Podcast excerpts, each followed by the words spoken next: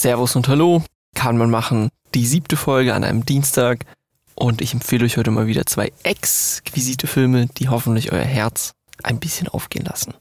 Ohne groß drumherum zu reden, starte ich einfach mal direkt mit dem ersten Film, nämlich The Wonder. The Wonder gibt's auf Netflix. Der geht 109 Minuten und kommt aus diesem Jahr, also 2022. Der Film spielt 1859 in Irland und so wie man sich Irland 1859 vorstellt, so ungefähr sieht's aus. Ich denke auch tatsächlich, dass Irland heutzutage auch noch ein bisschen so aussieht, überwiegend. Zumindest kenne ich nicht so wirklich ganz andere Bilder davon. Ja, nämlich die Landschaft ist grau, braun, so in die Richtung. Es gibt so ein paar vereinzelte Steinhäuser. Die Dörfer oder die Orte sind ziemlich weit weg und irgendwie sind alle halt ein bisschen Hinterwäldler und nicht äh, gebildet und verlassen sich sehr stark auf die Kirche und ganz fest auf ihren Glauben und dass dadurch alles wieder gut wird. Und in diesen Midlands gibt es ein Mädchen, das ist glaube ich elf Jahre alt und die ist schon seit zweieinhalb Monaten oder so gar nichts mehr und das aufgrund von Gottes Hilfe, denn sie ist auserwählt und muss nichts essen. Nachdem dieses Phänomen festgestellt wurde, hat man eine Krankenschwester aus England beauftragt, dieses Kind zu beobachten, zu gucken, wie es ihr so geht und ob sie denn wirklich nichts isst. Also sie soll auch quasi irgendwo herausfinden, lügt sie oder lügt sie nicht. Ja. Dazu wird aber auch noch eine Nonne bestellt, denn es geht ja wieder um die Kirche und beide müssen quasi als Zeugen dienen und beide müssen aus ihren Blickwinkeln berichten, wie sich dieses Kind verhält und ob es denn tatsächlich so ist oder ob es einfach nur lügt. Und ohne groß zu spoilern, beobachtet diese Krankenschwester eben dieses Kind und freundet sich irgendwo auch mit diesem Kind an, redet mit den Eltern und da kommen so ein paar Sachen raus und es kommen auch so ein paar Geschichten von dieser Krankenschwester raus. Es ist eine turbulente Story, aber diese ganze Landschaft oder diese, diese ganze Stimmung, die der Film vermittelt, ist immer so richtig ruhig.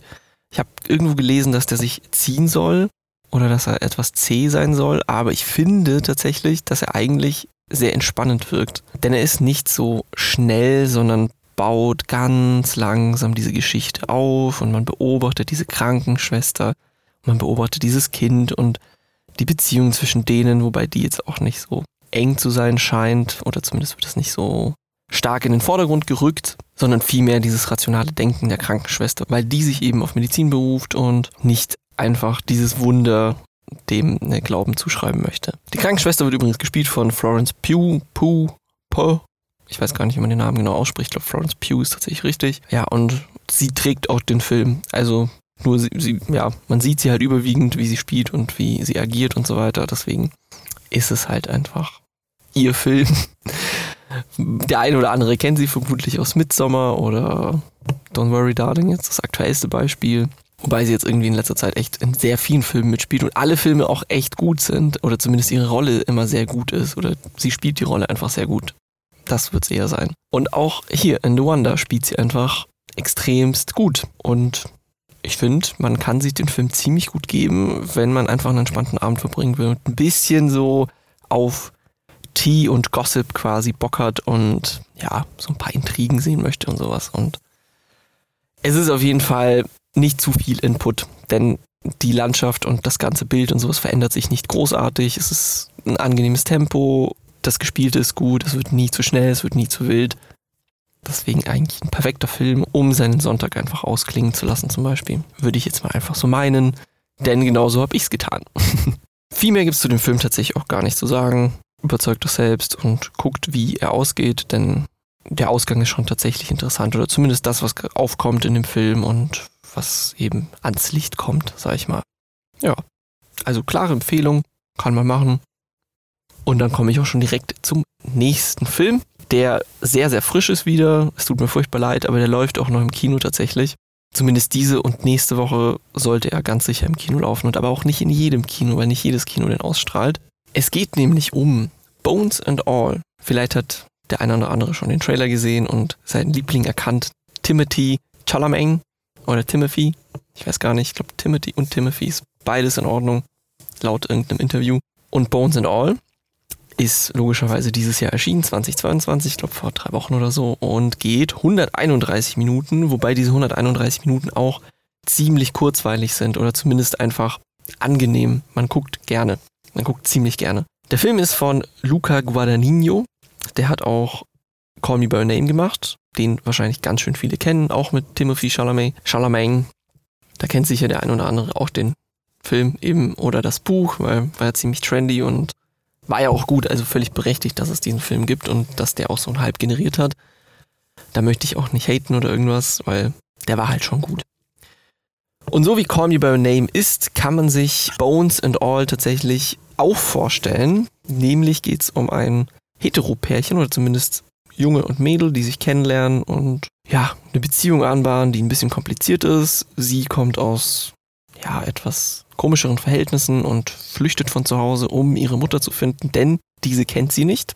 Und er flüchtet einfach so, weil er halt so ein Troublemaker ist oder so ein Problemkind. Man könnte jetzt irgendwie denken, oh, das ist, könnte man gut vergleichen mit hier ähm, Beautiful Boy, dass es einfach die Fortsetzung ist. Oder man könnte sagen, ja, mh, hm, Call Me By Your Name hat einfach nicht getaugt und er probiert es halt anders. Äh, ja, so in der Art habe ich mir das vorgestellt. So ist es aber nicht. Nämlich ist Bones and All zwar auch eine Love Story oder so ein Liebesdrama, könnte man wahrscheinlich sagen. Aber der Plot-Twist des Ganzen ist, die beiden sind Kannibalen. Die haben kannibalistische Züge. Nee, es sind gar keine kannibalistischen Züge, sie sind einfach Kannibalen. Sie essen gerne Menschenfleisch. So muss man es sagen. Aber was wirklich, wirklich gruselig ist an dem Film, denn es gibt schon sehr explizite Szenen, in denen man sowas sieht und in denen Menschen gegessen werden und Körperteile etc.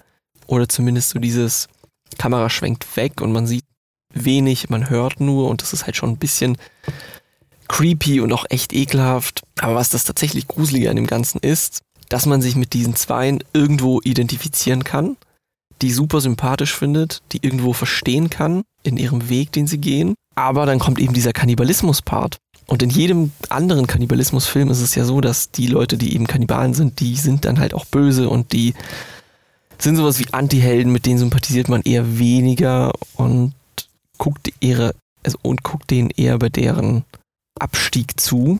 Und den zweien guckt man halt bei deren Liebesgeschichte zu, die sich so ein bisschen dramatisch entwickelt. Und ja, die äh, Nebensache ist natürlich Kannibalismus. Es ist schon ein sehr arziger Film. Ich glaube, der wird auch als Arthouse-Film beschrieben. Ich bin mir nicht ganz sicher. Aber der ist auch nicht nichts für schwache Nerven tatsächlich. Also gibt schon wirklich sehr eklige Szenen, wo man wirklich denken muss, oh nee, pui. Deswegen umso gruseliger, dass man sich mit denen identifizieren kann, weil ja, ist halt schon sehr abnormal, was man halt sieht. Und ekelhaft. Aber alles in allem ein mega guter Film. Also richtig, richtig guter Film. Ich saß im Kino, zwei Stunden, elf Minuten. Krank geil. Einfach geil. Empfehle ich so. Wie gesagt, nichts für schwache Nerven. Wenn man ein bisschen sensibel ist, etc., dann sollte man den vielleicht nicht schauen. Aber so an sich ist der einfach echt gut und richtig gut gespielt. Auch die Schauspielerin, ich habe ihren Namen vergessen, spielt ihre Rolle einfach sehr überzeugend und Timothy Chalamet passt sowieso perfekt in die Rolle, weil er kann irgendwie sehr dünne Drogenabhängige spielen. Kann er einfach gut. Ich weiß nicht warum, aber er bringt es ziemlich gut rüber, auch wenn er andere Rollen ziemlich gut spielt, aber das ist in dem Film einfach ein bisschen sehr auffällig, wenn man Beautiful Boy vielleicht auch noch kennt. Ja, das war's für heute. Zwei Filme, die ziemlich frisch sind. Den einen kann man ja zu Hause gucken, den anderen kann man im Kino gucken, je nachdem, wie man die Lust hat.